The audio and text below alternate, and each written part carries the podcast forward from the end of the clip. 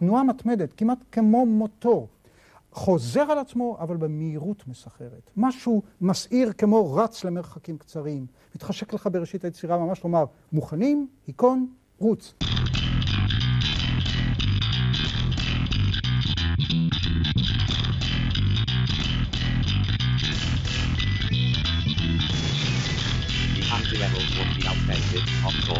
Before anyone started. Then on the page, too sincere, clearly regret, backward, wait, naive, anachronistic. Maybe that'll be the point. Maybe that's why they need the next real level. Real level, as far as I can see, with disapproval. בוקר טוב, צהריים טובים, אחר צהריים טובים, ערב טוב, לילה טוב ולפנות בוקר נהדר לכם. אתם מאזינים למשדר רשת, לי קוראים ארז. משדר רשת, פודקאסט בענייני השעה, שזה מה שמעניין אותי בשעה שבה אני מדבר. קורה לפעמים שאנחנו נתקלים ביצירה שאנחנו מכירים, יצירה, שוב, זה יכול להיות מוזיקה, זה יכול להיות ספר, סרט, תוכנית טלוויזיה, ציור, שהיא בעצם יצירה שנתקלנו בה כבר פעם, אבל מה שנקרא בגרסה מחודשת. גרסת הבמאי, גרסת ה... לא יודע מה, אה, אה, עותק מחודש, עותק חדש. גם במוזיקה יש לנו כל מיני עושים remastering ומוציאים גרסאות deluxe ו triluxe וכל מיני כאלה לכבוד אה, יובל ה-25 ליציאתו של האלבום, אז הנה הוא בגרסה וזה לפעמים אתה אומר, אוקיי, למה הייתי צריך את זה? לפעמים, אגב, זה לא בהכרח דבר רע. אה, מי שמכיר את גרסת, אה, מבחינתי, גרסת הבמאי הכי מפורסמת היא זאת של בלייד ראנר, שבפועל יצא בגרס... הסרט בלייד ראנר, למי שלא יודע, יצא במקור לא איכשהו היה צריך להיראות, וזה קורה הרבה באולפנים, מכיוון שהבמאי לרוב אין לו את ה-say הסופי, מה שנקרא ה-final cut. אלא לאולפן, ואז האולפן בא ואומר לו, תשמע, אדון במאי, לא מתאים לי הסרט הזה, כמו שעשית אותו, אני רוצה סוף אחר, אני רוצה... במקרה של בלייד ראנר, הדבר שהם שמו שם היה voice over של אריסון פורד, ועוד כמה אלמנטים שפשוט פגמו ביצירה, ואז אחרי 10-20, לא זוכר כמה זמן, הבמאי עצמו, רידלי סקוט, היה, מספיק, היה לו מספיק פאסון בעולם המוזיק, בעולם הקולנוע, שהוא יכול היה להרשות לעצמו להוציא אה, גרסה מחודשת, גרסה, אה, מה שנקרא שוב ה director's cut, ועל ידי זה בעצם הוא פתר את השתי בעיות האלה, מאוחר יותר הוציאו עוד גרסה ועוד גרסה, כי, וזה נשאלת השאלה, אם כבר הוצאת גרסה מחודשת, למה לא לחדש עוד? למה אתה נעצר רק בדברים האלה? בוא, יש עוד... אה, אתה יכול עוד אחרי זה לגזום ולהוסיף, ומצאנו עוד איזה פוטאג', אז אולי תחליף את הטייק הזה בטייק אחר.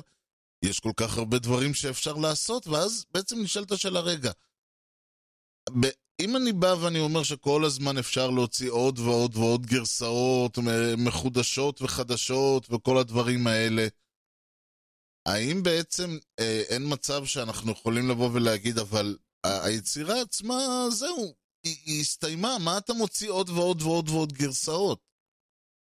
ופה בדיוק נשאלת השאלה, האם אומנות היא, אה, יכול, האם אי פעם אפשר להגיד על יצירה אומנותית שהיא גמורה? זהו, הסתיימה, אין יותר, אה, אין יותר וריאנטים, אין יותר שום דבר שאפשר לעשות, כי היצירה סיימנו איתה. האם אפשר לומר דבר כזה בכלל? עכשיו, אני לא מדבר... יש כמובן יצירות לא גמורות, ש... אה, מסיבות שהאומן, היוצר, אה, הלך לעולמו, או משהו כזה, זה בסדר, קורה. אבל אני מדבר על יצירות שהתפרסמו, שיצאו לאור, שמבחינת האומן עצמו אמורות להיות גמורות ומסוימות והכל בסדר, ובכל זאת אפשר להצביע ולהגיד שהוא לא סיים בעצם. כי שוב, יכול מאוד לבוא אותו רידלי סקוט ולהגיד, שמע, היצירה מבחינתי, אה, מבחינת האולפן, היצירה הייתה מוגמרת, מבחינתי לא. ואז הוא בא והוא הוציא את היצירה המוגמרת מבחינתו, אבל לא, זאת לא הייתה היצירה המוגמרת, מכיוון שהוא אחרי זה הוסיף, ושין, הוסיף ושילב ושינה והוציא עוד גרסה ועוד גרסה. אותו דבר עשה, אה, זה דוגמה חיובית במובן מסוים, שהוא בא ואומר, אני רוצה. להוציא את הסרט שהוא הכי קרוב ל vision המקורי שלי, ולא תלוי בכל החסדי האולפנים והשטויות האלה. הגרסה השלילית היא דווקא ג'ורג' לוקאס, שמי שיודע התחיל להוציא כל מיני גרסאות של אה, מלחמת הכוכבים עם כל מיני תיקונים לכל מיני סצנות שלא התאימו לו, שהוא החליט שזה לא הגיוני שה... אה, שמישהו יגיד ככה או שמישהו יגיד אחרת.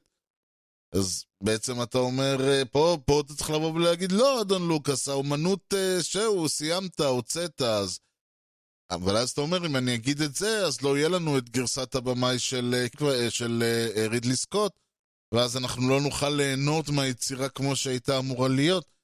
אבל אותי מעניינת יותר השאלה בעצם, האם יצירה אפשר להגיד שהיא אה, הסתיימה? האם תהליך היצירה, כלומר כשאני מניח שאדם מפרסם תמונה, שם אותו במוזיאון, האם זה אומר שהיצירה הסתיימה, או שהוא יכול לדרוש אחרי זה לבוא אחר כך ולהגיד, טוב, אני רוצה, יש לי איזה עוד כמה רעיונות, אז באמצע התערוכה הוא מוציא מכחול וצבעים ומתחיל להוסיף אלמנטים על הקנבס. זה נשמע אידיוטי, אבל באותה מובן, מה ההבדל בין זה לבין מישהו שמחזאי שמוציא כל הזמן גרסאות של המחזה? במאי שמוציא גרסאות של הסרט, מוזיקאי שכותב מחדש. זה שאומנות הפלסטית והאומנות והפיסול הם שניהם דברים פיזיים שברגע שאתה מוציא אותם מרשותך ושם אותם במוזיאון, כביכול אתה אומר זהו, היצירה היא הסתיימה, תהליך היצירה הסתיים, זהו. אבל גם הצגת תיאטרון, גם מוזיקה, כל הדברים האלה, כביכול האומן הוציא אותם מרשותו ופרסם, ובכל זאת יש, התהליך כביכול לא מסתיים לרגע. ונשאלת השאלה, האם יש, תאר... האם יש באמת נקודה שבה היצירה הסתיימה? אה, וזו שאלה גדולה, למשל שופן למשל, עד כמה שאני, ממה שאני יודע, הסיפור הוא ששופן, המלחין הפולני, שהלחין המון יצירות לפסנתר, הוא מעולם לא הרגיש שהיצירה שלו הסתיימה, הוא תמיד הרגיש שבעצם מה שהניע את, ה, את התהליך של פרסום היצירות היה דדליינים, ושהוא התחייב, אה, היה לו ביצוע מסוים, הוא היה צריך להביא יצירות לאיזה קונצרט, או דבר, אני לא יודע בדיוק מה היה, איך הוא בדיוק אה, הרוויח את לחמו, אבל הרעיון היה שהוא, שהוא פרסם את היצירות לא כי הם הסתיימו, אלא כי הגיע איזשהו דדליין מסוים. אני יכול, יש לי כתבה להוציא, יש לי משדר לעשות עד אה, ביום ראשון, או ביום ראשון הבא, אז זה שאני יכול לבוא ולהגיד, תשמע, אם אני אשב על זה עכשיו עוד שבועיים, אני יכול להוסיף עוד אלמנטים, יופי, אבל התחייבנו ליום ראשון הבא, זה יצא ביום ראשון הבא, איך שזה לא יהיה, אם זה גמור מבחינתך או שזה לא גמור. אז יש הרבה מצבים שבהם הסוף הוא סוף מלאכותי, ויש כמובן מקרים שבהם הסוף הוא סוף אמיתי במרכאות. אבל יש גם, אז נשאלת השאלה, אז התחלה של יצירה, חייב להיות התחלה לכל יצירה. בסופו של דבר, אני בא לכתוב ספר, כן, אז עד שאני לא מתיישב ומתחיל לכתוב, הספר לא נכתב, ואפשר להגיד, ברגע שהתיישבתי והתחלתי לכתוב, זו התאריך שבו החל, החל תהליך היצירה. זאת אומרת, קודם כל זה לא בהכרח נכון, יכול להיות שאני אכתוב uh, עשרה פרקים, אזרוק לפח ואתחיל לכתוב מחדש, כן? זה... גם uh, יש דברים כאלה, אז איפה בדיוק התחיל תהליך היצירה? בחלק הראשון או בחלק השני? זה אגב שתמיד אומרים, הוא ישב עשר שנים על... הוא לא ישב עשר שנים וכתב ספר, כן? הוא עשה הרבה דברים תוך כדי, פשוט מהרגע שבו הוא התיישב וכתב את השורות הראשונות, או מה שזה לא היה, ועד ההוצאה של הספר עברו עשר שנים. לא אומר שעשר שנים הוא ישב וכתב את אותו ספר, יש לקוות. אבל גם זה, הרי זה לא שהאדם שישב וכתב עד לשנייה שהוא התיישב והתחיל לכתוב, שום דבר לא היה לו בראש. היה איזשהו מחשבות, היה איזשהו רעיון, היו דברים שהתחוללו במוחו, ב, ב... לא יודע מה, של האומן, לפני שהוא בא והתחיל, שם את המכחול על הקנבס, כתב את הדף הראשון, כתב את התווים הראשונים, או כל דבר אחר. אי אפשר להצביע על הנקודה הפיזית שבה תהליך היצירה החל כתחילתו של תהליך היצירה.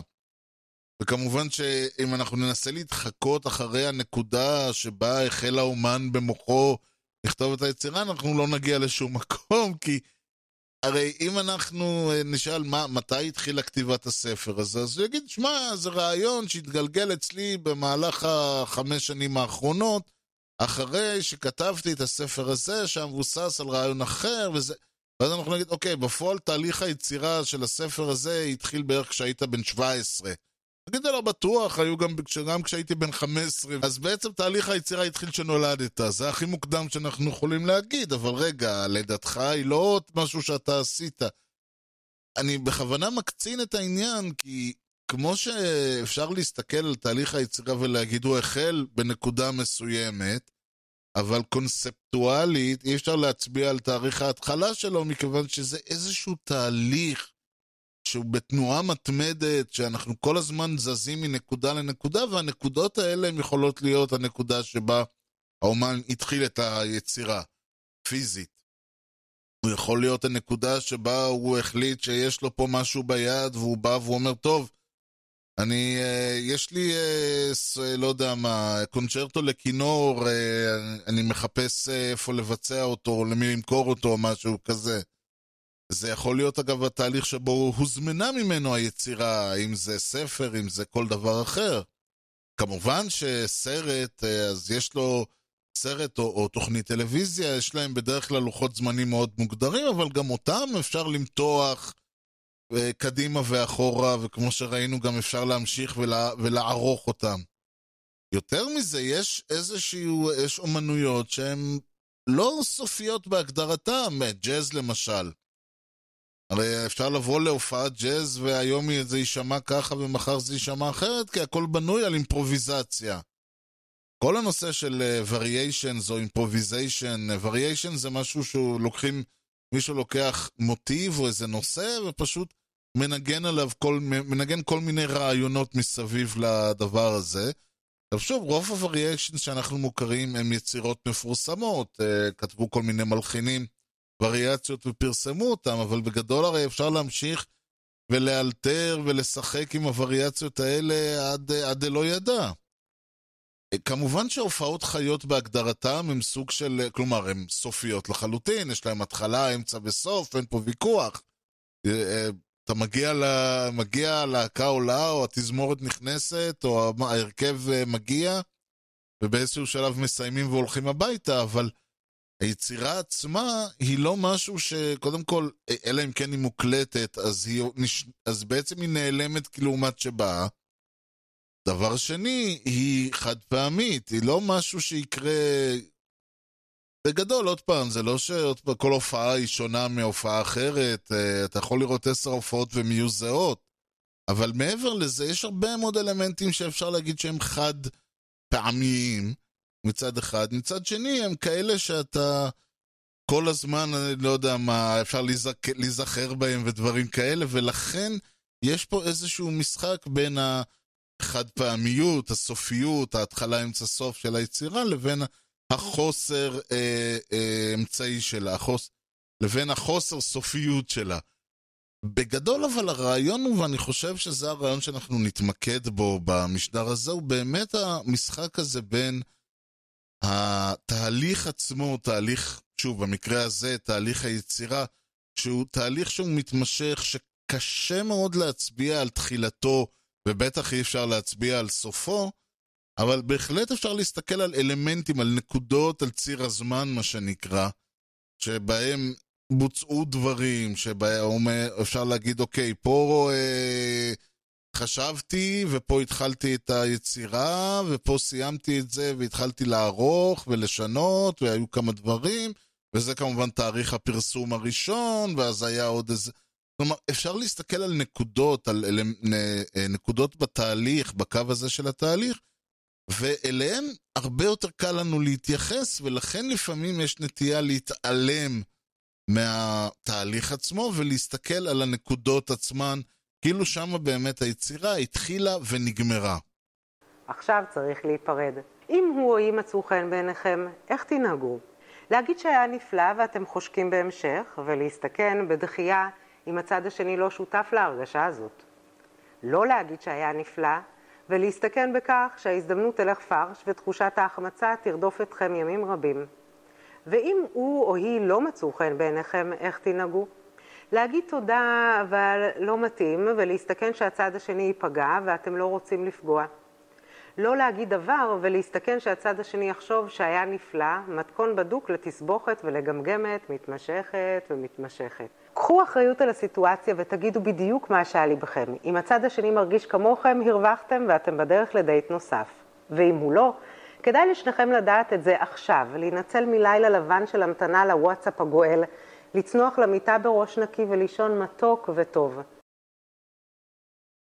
אחד הדברים שמי שמכיר אותי אישית, אה, כבר לא, לא איתי אה, ארז, אלא את הפודקאסט ואת משתרשת ואת כל העניין, יודע, וגם מי שמכיר את ארז אותי אישית יודע, אני שונא את התאריכים. כלומר, לא, אין לי שום דבר אישי נגד אף תאריך, חס וחלילה, אבל עצם הסגידה לתאריכים, עצם הרעיון שתאריך כלשהו מייצג איזשהו אירוע קוסמי בעולם, כמו שאני כל הזמן אומר, אומרים, אנשים באים, נו, 2020 תיגמרי כבר, 2020 תיגמרי כבר. אני אומר, מה היה ב-2020 שלא היה ב-2019, ואל תגידו לי הקורונה, למה?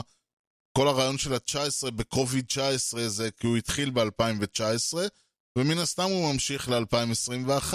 אנשים, כשהיה, כל פעם שמת מישהו, אומרים עוד קורבן של 2020, עוד קורבן של 2017, עוד קורבן של 2016, לא זוכר איזה, היו כמה שנים טובות בעניין הזה. אז תמיד אני אומר, כאילו שב-2021 כולם יחיו. כאילו שב-2020, כאילו שב-2007 אף אחד לא מת. זה כל הזמן ההתעסקות הזאת, מכיוון שכמו שאמרתי קודם, הרבה יותר קל לנו להיתפס, להתעלות בנקודות ולא להסתכל על תהליך. הקורונה התחילה ב-2019, יותר נכון, התפרסמה ב-2019, שוב, לכן היא נקראת ה-COVID-19, COVID-19, והיא לא הסתיימה, אנחנו עדיין בעיצומו של תהליך, ולכן אי אפשר לבוא ולהגיד שזה משהו שהוא רלוונטי ל-2020. זה משהו שהוא לא רלוונטי ל-2020, זה משהו שהוא רלוונטי לתהליך מתמשך שכבר הוא מעבר לשנה, הוא בדרך להיות שנה וחצי, עוד מעט שנתיים.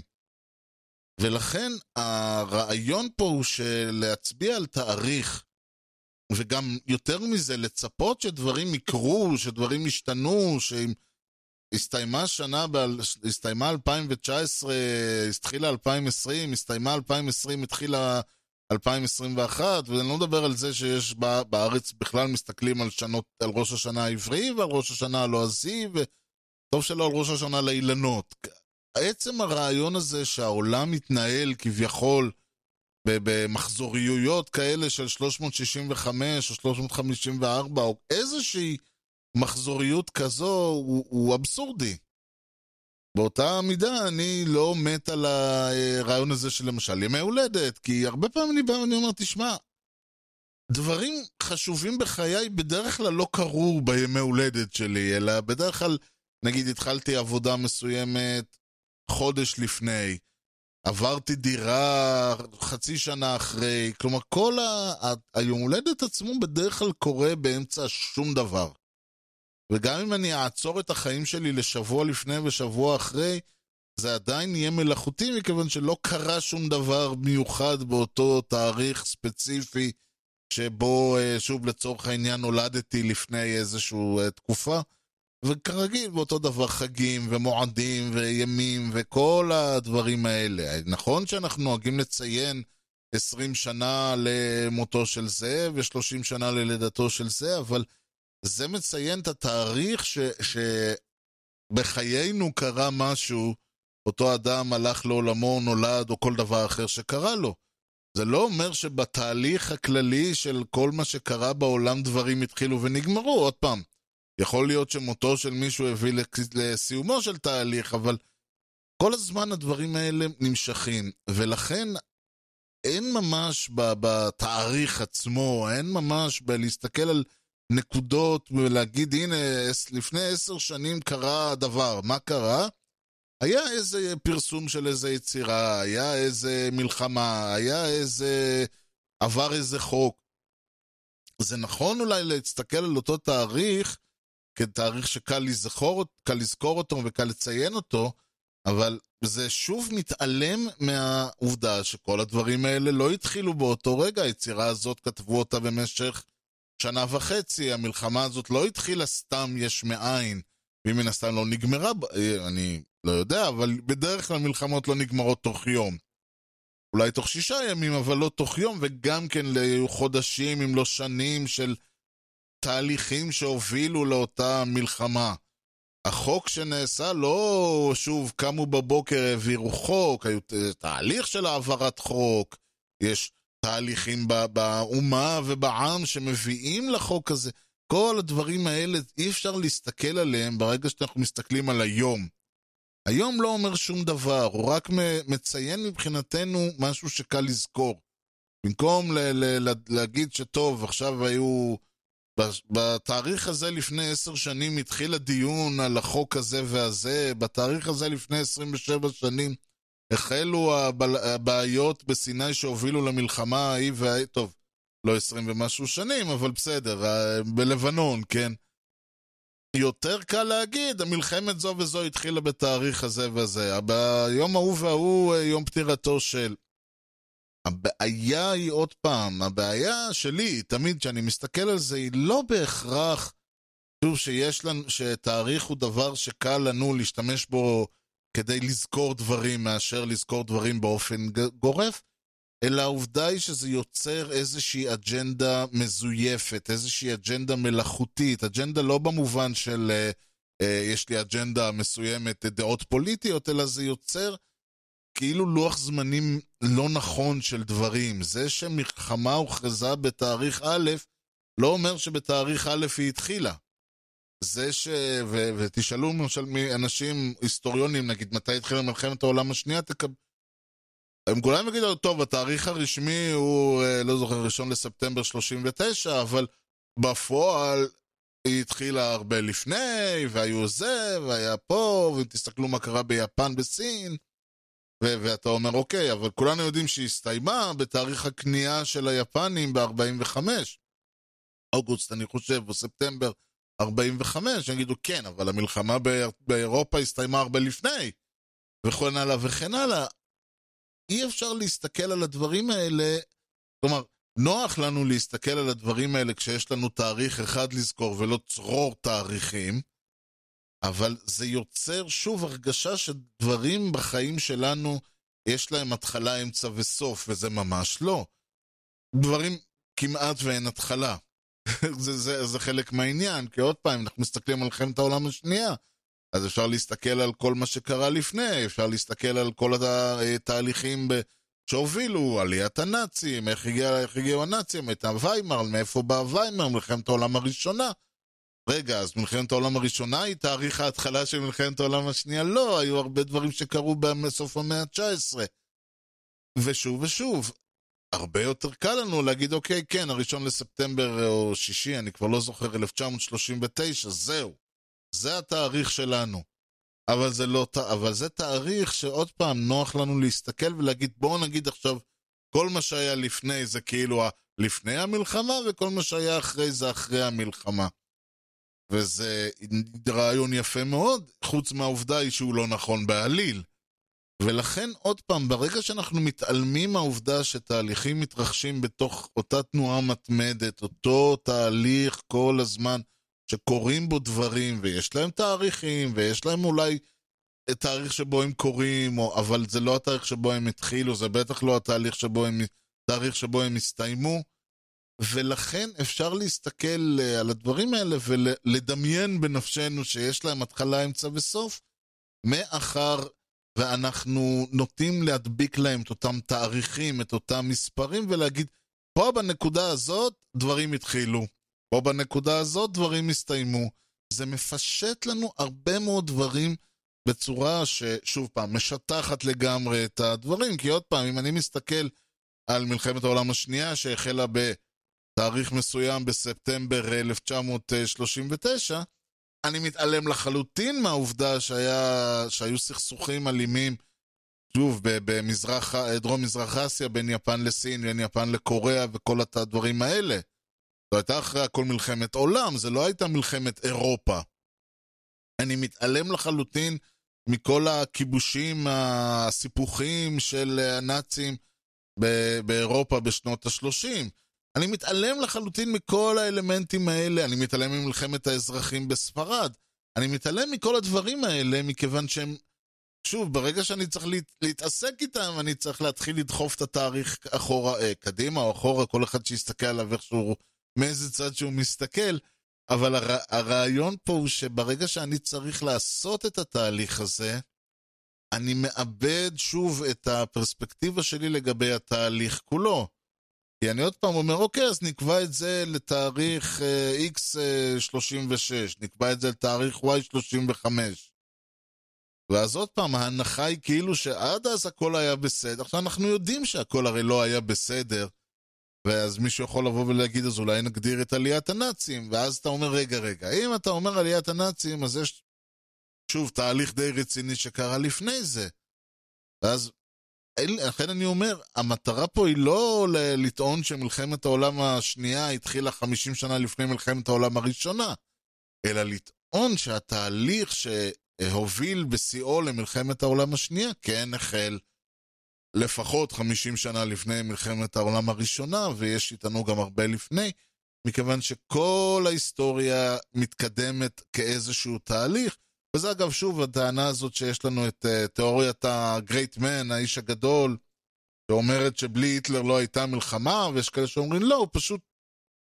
הוא זה ש... שבגללו כל מה שקרה במלחמת העולם השנייה קרה בצורה הזאת, אבל זה היה קורה, או דברים דומים היו קורים, רק שזה לא היה אולי נראה ככה, אולי לא הייתה שואה, אולי לא היו דברים אחרים, אולי הגרמנים היו מנצחים, אולי... אי אפשר לדעת אולי הרוסים היו כובשים את כל אירופה לפני, אי אפשר לדעת, כיוון שאלה הדברים שקרו, אבל זה לא שהיטלר הוא הנקודת המגוז של כל הדברים האלה, מכיוון שעוד פעם, כל התהליך התחיל 10 ו-20 ו-30 ו-40 שנה, וזה גם כן עניין שאנחנו מסתכלים בו על אותם אנשים, על אותם מנהיגים, על אותם זה, באותה צורה שאנחנו מסתכלים על תאריכים ועל נקודות ועל כל הדברים האלה, כאילו שם הכל התחיל. וזה גורם לזה שכמו שיש לנו איזשהו, אה, אני לא אגיד, אה, אה, קידוש של תאריכים על חשבון התהליך, יש לנו גם קידוש של אנשים על חשבון התהליך או על חשבון התנועה ההיסטורית של ההיסטוריה. ולכן במובן הזה יש פה בעיה שאפשר להסתכל עליה שוב כשאנחנו מדברים על לצורך העניין המצב במדינה. ובכן, כששואלים מהו שורש הסכסוך, יש בדרך כלל תשובה מוכנה, הכיבוש, השטחים, ההתנחלויות וכדומה, זה אותו דבר. ואני שואל, האומנם? הסכסוך אה, מבחינתי, אם אני צריך לבחור תאריך שבו הוא התחיל באופן מעשי, הייתי אה, קובע את התאריך הזה בשנת 1921, אה, ביום שבו התקיפו ערבים פלסטינים את בית העולים ביפו. ההתקפה הזאת כמובן לא הייתה על שטחים ולא הייתה על התנחלויות, היא הייתה נגד עלייתם של יהודים לארץ ישראל. ואחר כך באו התקפות נוספות. ב-1929 חוסל באכזריות אין קץ היישוב היהודי העתיק בחברון, הוא היה שם כמעט ללא הפסקה במשך קרוב לארבעת אלפים שנה. התקפות חוזרות ושיטתיות נגד היישוב היהודי בארץ, שהנושא לא היה שאלת המדינה הפלסטינית, הנושא היה ונשאר לצערי המדינה היהודית.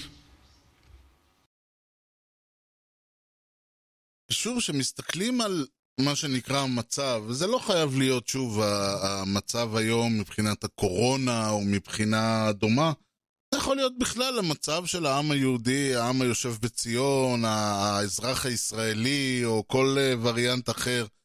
זה יכול להיות למשל הכלכלה, זה יכול להיות החינוך, הבריאות, כל הדברים האלה. אז שוב, יש נטייה מצד אחד להסתכל ולהגיד, זה בגלל נתניהו שלא עושה שום דבר כבר עשור, המצב נהיה כמו שהוא נהיה. זה נכון, אבל זה לא נכון להגיד שהוא עד אה, שהוא הגיע המצב היה סבבה. הוא פשוט, וזה משהו שאני חוזר עליו הרבה, ולכן אני לא ארחיב, המצב לא היה סבבה במדינה לפני שנתניהו נהיה ראש ממשלה, להפך.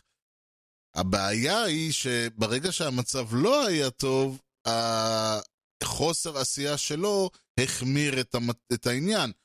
שוב, אני הדוגמה שאם מישהו, אה, יש לו רכב והרכב אה, מג'עג'ע, והוא לא לוקח אותו למוסך, אה, מסיבה שלא תהיה, וממשיך לנסוע איתו, תוך אה, כמה חודשים, או חצי שנה, נגיד אחרי חצי שנה, הרכב אה, אה, ייתקע, ואז אה, ייקח אותו למוסך, וה... אה, במקרה הטוב, אם הרכב עדיין אפשר יהיה לה- להסת- להסתכל עליו, זה יעלה לו פי עשר ממה שזה היה עולה לו, לפעמים זה פשוט אומר, אומרים לו, תשמע, זרוק את הרכב הזה לפח, הוא הלך טוטלוס. כי לא טיפלת בו בזה. אז זה בערך היה המצב. המצב, לפני שנתניהו אה, חזר לשלטון, יש לומר, זה, המצב לא היה טוב, אבל העובדה שהוא לא ניסה לטפל בדברים, החמירה את המצב. למה אני מתכוון? לצורך העניין, יש, בהחלט אה, אפשר להסתכל על המצב מול הפלסטינאים ולהגיד, אוקיי, הוא לא התחיל עם נתניהו, ובאותה מידה אפשר לומר שהוא התחיל עם אה, אה, לפני עשר ולפני עשרים שנה, הוא לא התחיל באינתיפאדה השנייה, לא בראשונה, הוא גם לא התחיל ב-67, כמו שהרבה צ- נוטים להזכיר לנו. הסכסוך הישראלי-פלסטיני ימיו כימי הציונות במובן הזה. לכאן ולכאן, עוד פעם, יש הרבה דיונים מה בדיוק קרה, ומי מו, ומי אשם, ומי זה, אבל אי אפשר לבוא ולהגיד שהסכסוך התחיל אתמול. עכשיו נשאלת השאלה, האם זה רלוונטי למדינת ישראל 2021, שהסכסוך הישראלי-פלסטיני התחיל לפני 150 שנה? התשובה היא כמובן שלא. מה אכפת לי, ארז, שחי במדינת ישראל שבה יש לנו בעיות עם העם הפלסטיני ויש בהם בעיות שונות ומשונות, למה זה צריך להיות לי משנה שהסכסוך התחיל לפני 150? אז באים ואומרים, לא, אתה לא מבין. זה מראה לך שהסכסוך הוא אף פעם לא היה על uh, התנחלויות ועל שטחים ועל זה. אני אומר, יופי, אבל הסכסוך היום הוא על התנחלויות והוא על שטחים ועל, ועל, ועל uh, uh, כיבוש ועל כל הדברים האלה. הוא לא היה על uh, שלטון ישראל, הוא, עד 67' לא היה, הדיון לא היה על שליטת ישראל בשטחים, אלא על שליטת ישראל ב, במדינת ישראל. עד uh, 48' הוא לא היה על מדינת ישראל הריבונית. הוא כל הזמן משתנה, אבל זה לא אומר ש... כלומר, זה אותו סכסוך במובן מסוים, אבל זה ממש לא. עד ש-1914, 1917, אני חושב, לא היו פה הבריטים, היה, שלטון אחר. אחרי זה היו פה הבריטים והצרפתים, אחרי זה רק הבריטים, אחרי זה רק היהוד, אחרי זה ישראל הוקמה, כל הזמן קורים דברים. לא היה שואה ב-1927, אז מה? זה אומר שהסכסוך לא היה רלוונטי? כל הזמן משתנים דברים. אותו דבר אם אנחנו מסתכלים על המצב שקיים כיום. אני. הצבעתי המון פעמים על העובדה שיש לנו איזשהו, שיש הקצנה בשיח, ששני הצדדים מתייחסים כרגע אחד לשני, כלומר, וזה לא רק שני הצדדים, זה כל הצדדים, כן? זה ימין, שמאל, חילוני, חרדי, ערבי, ישראלי, יהודי, כל הווריאנטים שיש, כן? כלכלה, אני בכלל לא נכנס לכלכלה, כי כרגע דיונים כלכליים זה לוקסוס, אבל כל האלה, הם, כל אחד מתייחס לצד השני כשולל את קיומו. לצורך העניין, הנה, אתם יכולים לראות עכשיו בארצות הברית, מדברים על זה שבגלל שג'ו ביידן נבחר, אז תכף יהיה קומוניזם. אבל אני אומר עוד פעם, לנו אין את הלוקסוס כרגע להתחיל לדבר על, על פרצופה הכלכלי של מדינת ישראל, כי זה, אם זה הפרצוף של ה... כי הפרצוף שלנו יש איתו המון בעיות גם ככה. אבל זה הרעיון. בא בן אדם ואומר, אני רפובליקני מאמין בשוק החופשי, whatever, עצם זה שנבחר מישהו שהוא דמוקרטי, אומר שכל המדינה, כמו, כל חיי כמו שאני רואה אותם, ייזרקו לפח ויהיה פה שלטון קומוניסטי. ואומר הצד השני, אני דמוקרט ואני כך וכך, עצם שלטון הרפובליקני אומר שיהיה פה פשיזם. וזה אותו דבר בארץ, ההצגה של הימין או בשמאל והשמאל בימין כאיזשהו דמון, כאיזשהו משהו. זה דבר שאפשר בהחלט להסתכל על שורשיו בשנים האחרונות, אבל אי אפשר להגיד שהוא התחיל אתמול. אי אפשר להגיד שזה משהו שלא היה קיים פה לפני 10 ו-20 ו-30 ו-50 ו-100 שנה. את הסיפורים על uh, מרד גטו ורשה, שהיהודים נלחמו, זה ה- ה- הפלגים ב- של הפרטיזנים, של המורדים היהודים בגטו ורשה, נלחמו יותר זה בזה מאשר שהם נלחמו בגרמנים. אותו דבר בגטו וילנה, אותו דבר בכל המקומות האלה, ואתה אומר, תשמע, זה המקום האחרון שאתה מצפה שיהיה, ש... כלומר, תמיד יש את ההנחה הזאת שברגע שיש אויב מספיק גדול, אז כולם מתאחדים, אז מסתבר שלא. ואותו דבר בארץ, אתה חושב שזה שמדינת ישראל הוקמה והיא צריכה להתמודד עם האיום הערבי הגדול על חייה, זה, זה יאחד, אז מסתבר שלא. אטלנטה, אטלנטה לדוגמה אחת ופירוק הפלמ"ח מהצד השני. זה רק מלמד אותנו שהסכסוך התוך שבטי של הישראלים עם עצמם לא התחיל אתמול. עכשיו נשאלת השאלה, האם זה אומר משהו? באותה מידה אני יכול לשאול, זה שיש מדיניות uh, תורתם אומנותם וכל השטויות האלה עם החרדים כבר 70 שנה, האם זה אומר שאנחנו מחויבים לזה? האם אני לא יכול לשנות? כי תשמע, 70 שנה, זהו, אי אפשר. לא יכול לבוא מהיום להיום. האם זה שאני אומר שיש uh, הזנחה של uh, מערכת הבריאות... מערכת הבריאות, אגב, למי שלא יודע, יש איזה כנראה הנחה ש... אני לא יודע אם מישהו חושב שפעם זה היה בסדר. אני זוכר שביתות רופאים, שביתות אחיות ושביתות מורים מאז שאני הייתי ילד. אני לא, אני ילד, הייתי ילד בשנות ה-80, אז תעשו חישוב כמה שנים זה, יכול להיות שזה היה עוד לפני, אני לא יודע, אני לא הייתי אז. אבל זה אני זוכר. אז אי אפשר לבוא ולומר שהמצב היה דבש פה, והמצב לא היה דבש פה בשנות ה-80. כמובן שבהשוואה למה שקורה היום, היינו אז, לא יודע מה, ריביירה הצרפתית, אבל המצב כל הזמן הידרדר. ואותו דבר, אם אנחנו מסתכלים על המצב הפוליטי הקיים כרגע במדינת ישראל, העובדה שאין לנו uh, ממשלה מתפקדת כבר, uh, אני לא יודע, צריך, צריך להסתכל בדיוק האם אנחנו מדברים על 2019 uh, או 2015 לצורך העניין, אבל מה שבטוח זה שמ-2019 אין לנו ממשלה מתפקדת. האם אנחנו מאשימים את uh, ממשלת ישראל מ-2000, uh, האם אנחנו אומרים מ-2019 התחילו הבעיות, או שאנחנו אומרים מ-2009, כשנתניהו עלה לשלטון בפעם השנייה, התחילו הבעיות? אולי אנחנו יכולים להסתכל על, uh, אני יודע מה, אולמרט ושרון, שלא פצחו באיזה מדיניות, uh, נקרא לזה, צנטרליסטית מושחתת, שאפשר לראות את שרידיה היום.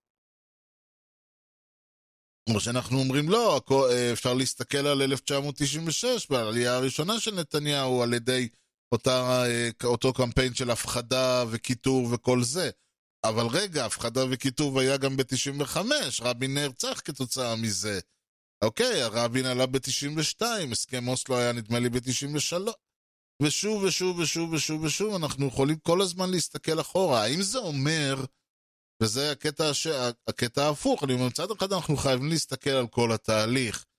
מצד שני, אנחנו לא יכולים להסתכל על כל התהליך ולהגיד, בגלל שהכיתוב בעם התחיל לפני, או שתמיד היה, כן, כי מאז קום הציונות, היו, היה כיתוב בין uh, התנועה הזאת לתנועה הזאת, לציונים הדתיים, לדתיים הלא ציונים, כל הזמן היו uh, uh, כיתובים והיו פלגים והיו הדברים האלה, האם זה אומר... שאוקיי, אז אין לנו מה לדרוש uh, שיח דמוקרטי uh, בין, בין הצדדים, כי הכיתוב בעם קיים מאז שהעם קיים. לא, ברור שלא. צריך, במובן, במובנים האלה, כמו שאני אומר, שאי אפשר להסתכל על uh, הנקודות בתהליך, כי בעצם זה התהליך עצמו, אי אפשר להגיד, כמו שאמרתי, הפלישה לפולין הייתה ב-1930, בספטמבר 39, ולכן מלחמת העולם התחילה אז. באותה מידה אני לא יכול לבוא ולהגיד את ההפך, ושוב, זה הכל תלוי. להצביע על תאריך מסוים כתאריך תחילתה של מלחמת העולם השנייה פוגע בהבנה שלנו, של כל הגורמים שהובילו לת... למלחמה הזאת. להסתכל על תהליך ולהגיד, טוב, התהליך הזה לא התחיל אתמול ולא התחיל שלשום. פוגע בעובדה שאנחנו אומרים, כן, אבל היום אני צריך, אה, היום אני חייב ככה וככה כסף למס הכנסה, היום אני סובל מאיזשהו אה, דבר, כלומר, היום אני סובל מהמדיניות של המדינה, מדינת ישראל, היום אני נמצא בסיטואציה שבה אני נפגע מהדברים האלה, ולכן לא מעניין אותי שהמצב גם לפני 30 שנה היה אותו דבר. לא מעניין אותי שהמצב לפני 100 שנה היה אותו דבר, מעניין אותי המצב שלי היום. וכל הזמן יש פה באיזשהו... אנחנו צריכים כן ללמוד את התהליך, אבל מצד שני אנחנו גם לא יכולים להתעלם מהצורך שלנו בכל נקודה ונקודה. יש כאן איזשהו משחק שאני בהחלט חושב שאפשר לפתור אותו, אפילו בצורה די פשוטה, על ידי זה שאנחנו מסתכלים על החשיבות. האם יש יותר חשיבות בשלב הזה להבנת התהליך, או שמא יש יותר חשיבות בשלב הזה להתמקדות בבעיה עצמה, כמו שהיא ברגע זה. יש בעיה. טבעת העוצמה הלכה לאיבוד ביער האינסופי. עלה לסוס, חצה את היער האינסופי ומצא את הטבעת של ממלכת ארדור. גורל הממלכה תלוי על כתפיך. אה, אה, אוקיי, אה, רק... רק ככה לדעת כמה זמן תיקח לרכיבה, מה אורכו של היער האינסופי? האורך שלו אינסופי. אה, אז, אז על מה אנחנו מדברים כאן? 100 קילומטרים? לא, לדרך שאורכה 100 קילומטרים יש סוף. היער הזה הוא אינסופי. אלף קילומטרים? מיליון קילומטרים? רק ש... אינסופי, אומרים לך. דרך של מיליון קילומטרים היא ארוכה מאוד, אבל יש לה סוף. זה יער אינסופי. הבנתי, ואין אבירים אחרים בממלכה? אני שואל סתם ככה מתוך עניין, כי אני, אני, אני כן רוצה לרכוב, רק... אנחנו שלחנו את האביר ארדין. כן. הוא הצליח לרכוב מיליון קילומטרים לתוך היער. וואו. יהי זכרו ברוך. הוא מת ברכיבה בשיבה טובה, תוך כדי, על סוס. אה, אוקיי. אז מה, הוא הגיע עד לחצי הדרך, נגיד? איזה חצי? אפילו לא מיליונית הדרך, אפילו לא מיליונית המיליוני. היער הזה הוא אינסופי. הדרך שבה אנחנו שופטים את העולם שבו אנחנו נמצאים נובעת מהאופי שבו אנחנו רואים אותו. אם אנחנו רואים את העולם במרכאות כאילו התחיל אתמול, אז הדרך שבה אנחנו שופטים, האמונה שלנו, האמונות שלנו, הערכים שלנו, הם כולם נובעים מדברים שקרו, שוב, לאחרונה. לעומת זאת, אם אנחנו מסתכלים אך ורק על התהליכים ועל כל הדברים, אז אנחנו לא, אנחנו, האמונה והאמונות שלנו וכל זה נובעים מדברים שהחלו לפני, לא יודע מה, עשרות או מאות, או במקרה של דתות, אלפי שנים. וזה מצחיק שאנשים, שדווקא אנשים שהם אנשים דתיים, שכל הזמן מתעסקים בתהליך, הם האחרונים שמוכנים להודות בעובדה שתהליכים מסוימים הם לא בני אלפי שנים כמו שהם טוענים. וזה למשל אה, כל הטענה שהתנ"ך נכתב לפני כך וכך אלפי שנים, ושההלכות והדברים וכל השינויים זה מה... מקדמת דנא וכל זה, ובפועל לא, זה דברים... חלק גדול ממה שהיום הוא ההלכה והדת זה עניין של וזה לא מזלזל בזה, כן, אבל זה עניין של גג כמה מאות שנה. יש המון דברים שהם יותר, אבל יש גם המון דבר ש... זה לא, ב... זה לא, בוא נאמר ככה, אה, ירד עם התורה מסיני, כמו שמנסים להציג את זה באיזשהו מובן. מהצד השני, הרבה מאוד מהדברים שאנחנו מסתכלים עליהם, וזה גם לא אומר, ש... עוד פעם, לא אומר שזה שמשהו היה ככה לפני אלף שנה, אומר שאנחנו צריכים לחיות כמו לפני אלף שנה. אבל מצד שני, לצורך העניין, אם אני בא ואני אומר שבאלף שנה האחרונות, או אפילו בחמשת אלפים שנים האחרונות, כן, אז היחס להומואים, לסביות, או לנשים בכלל, היה מחפיר. היה, הייתה גזענות, גזענות תמיד הייתה, אגב, עבדות תמיד הייתה אה, מאז ימי התנ"ך ולפניו ומאז אה, אני לא יודע מה, מאז שהיינו על העצים היה מוסדות של עבדות והיה אה, מעמדות ושווים ושווים יותר והיו, לא יודע, יחס מפלה לנשים ולזרים ובטח וזה, כל הדברים האלה, אז, אז מה זה אומר שאנחנו אסור, לה, שנשים לא יכולות לקבל זכויות? שזרים, אני לא יודע מה, על בסיס של צבע עור או דת או, כל דבר אחר לא יכולים לקבל זכויות? שהומואים, לסביות וכיוצא בזה לא יכולים לקבל זכויות? שבכ... שלא כל בני אדם שווים? אומרים לך, לא, אלפי שנים, עשרות, מאות אלפי שנים. המושג של אפליה היה קיים. אומר, יופי, אז הגיע הזמן שהוא יסתיים עכשיו. מצד שני, כשבאים ואומרים לי, ערכי אה, מזמנו, אני חושב שהמשדר השלישי, או משהו כזה, או השני, היה על משפחה. ואני אמרתי שם שכל המושג הזה שמדברים עליו בתור ערכי משפחה, מה זה, מה זה ערכי משפחה, איך צריכה להיראות משפחה, אני אמרתי, תשמעו, זה מושג שהוא יחסית חדש. אני לא אומר שלפני, זה לא שלפני אלף שנים משפחות חד-הוריות אה, או, או אה, חד-מיניות או משהו שהוא לא האבא ואימא הקלאסי היה קיים, אבל מצד שני היה הרבה יותר עניין של חמולה ו- ודברים כאלה. שוב, תלוי איפה. אבל הרעיון הוא שערכי המשפחה, כמו שאנחנו כביכול מכירים אותם היום, של uh, נישואים ואבא ואימא ודברים כאלה, זה לא בהכרח משהו שהיה קיים תמיד. ואם כן, הוא היה קיים באופן אחר, וגם אתם הייתם, ואני די בטוח אגב שאם אתם אומרים כן, אבל זה משהו, אוקיי, אלף שנה אחורה, אני אומר, אתם לא הייתם רוצים לחיות בעולם ובמדינה כמו לפני אלף שנה.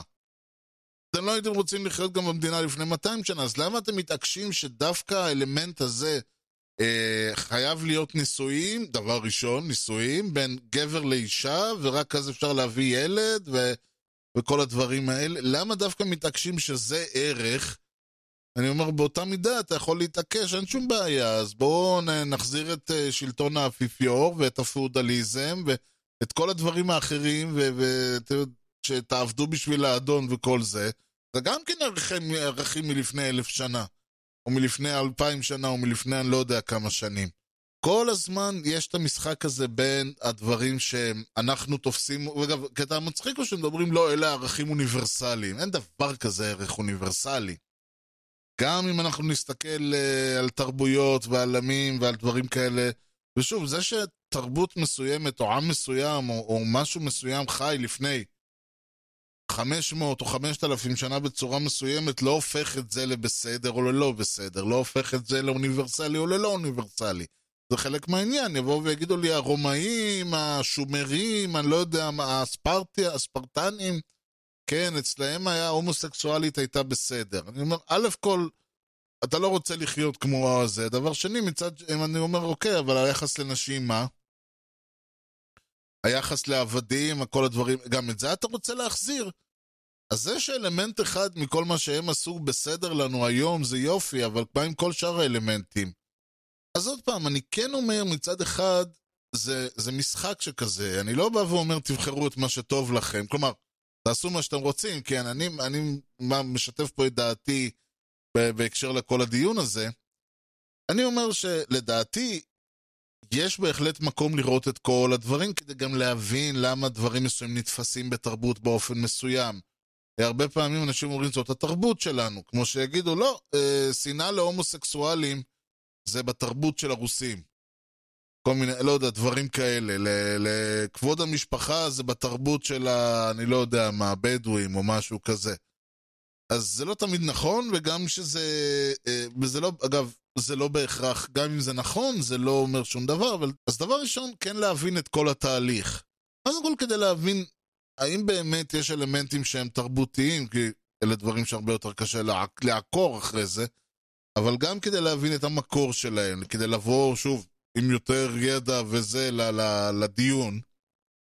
מצד שני, זה שמשהו טוב היה, קרה, התרחש באלף שנה האחרונות, או, או יותר, או, או קרה לפני אלף שנה, לא אומר שהוא צריך לקרות היום. באותה מידה שדברים שליליים שקרו באלף שנה האחרונות, או לפני אלף שנה, או מה שזה לא יהיה, לא צריך, לא רלוונטיים להיום. ושוב, אתם אומרים, היה... הייתה יותר uh, תפיסה של אני לא... סתם אני זורק, כן? לאנשים היה יותר כבוד ל- ל- להורים לפני אלף שנה. אני אומר יופי, אבל גם אנשים היו מוצאים להורג על uh, גניבה של, uh, אני לא יודע מה, שני uh, ענבים מהדוכן, אז גם את זה אתה רוצה להחזיר. ולהפך, כן, כמו שאמרתי, הרומאים, כן, נניח, כן. ליוונים הייתה יותר, הייתה טולרנטיות להומוסקסואליות, זה היה מקובל. אני אומר, יופי, אתם רוצים להחזיר גם את העבדות, אתם רוצים להחזיר גם את היחס לנשים, יש הרבה מאוד דברים אצל היוונים שאנחנו לא רוצים שיהיו היום. ולכן החשיבות היא להסתכל על הכאן ועל העכשיו, להבין את התהליך ואת כולו. לא עוד פעם, לא, איך הוא, לא להסתמד לנקודות, לא להגיד בשנת 1953 ואז בשנת 1971, לא. להסתכל על כל התהליך, להבין את כל התהליך, שזה דבר ראשון, אבל מצד שני, לשפוט ולבחור את הדברים שרלוונטיים לנו היום. לפעמים יש תהליך שאנחנו צריכים להתמודד איתו, לפעמים יש תהליך שאנחנו נמצאים באמצעו, ולא לא משנה מתי הוא התחיל. אי אפשר להתעלם מהדברים האלה, אי אפשר לבוא ולהגיד, הם לא קרו או הם לא היו. יש גם כמובן המון משקעים, זה, אני לא יכול לבוא ולהגיד, טוב, בוא נתעלם מכל מה שקרה במאה השנה האחרונות, או בעשר שנים האחרונות, או בשנה האחרונה. אני לא יכול לבוא ולהגיד למישהו, טוב, אני יכול, כן, אבל זה בדרך כלל לא עובד. המטרה היא למצוא איזשהו איזון בין התהליך, בין ההבנה של התהליך, בין הפנמה של התהליך, או איך שלא תרצו לקרוא לזה.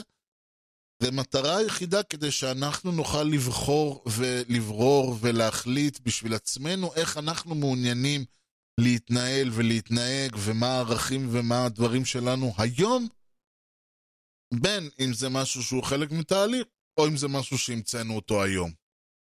Ladies and gentlemen, I'd like to present to you the internet.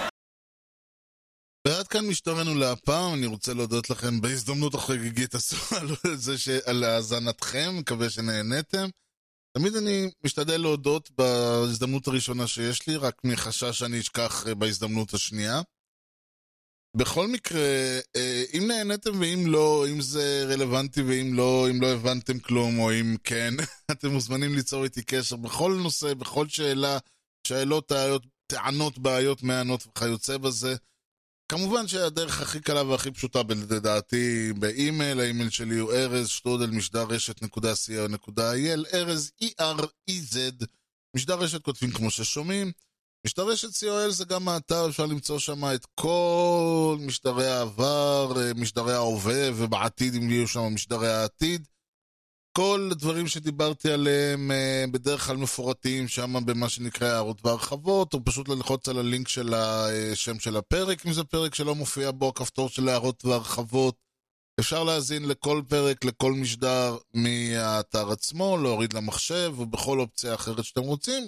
האופציות האחרות כוללות את אה, Apple אה, Podcast, Stitcher, RadioPublic, Spotify, ערוץ היוטיוב של משדר רשת, אם אין לכם אף אחד מהדברים האלה מחפשים משהו אחר, פשוט יש את כפתור ה-RSS גם כן בתחתית האתר, תלחצו עליו, ייפתח משהו מעניין בחייכם, אני בטוח. זה סביר להניח שזו האפליקציה שיש לכם להירשם למשדר רשת. מעבר לזה, אם יש עוד uh, נושאים אחרים, רוצים להמשיך את הדיון, או סתם רוצים ליצור קשר, אז אני יותר מאשמח להמשיך את ה... לדבר איתכם על כל מה שבא לכם בין בטוויטר, twitter.com/ארז, ובפייסבוק, facebook.com/משדר רשת. וזהו עד כאן להיום. שוב אני רוצה להודות לכם, דברים זכרתי ובכל זאת אה, על ההאזנה. אנחנו בהחלט ניפגש במשדר רשת הבא, ועד אז אני הייתי ארז, שיהיה לכם המשך יום נהדר, ולהתראות.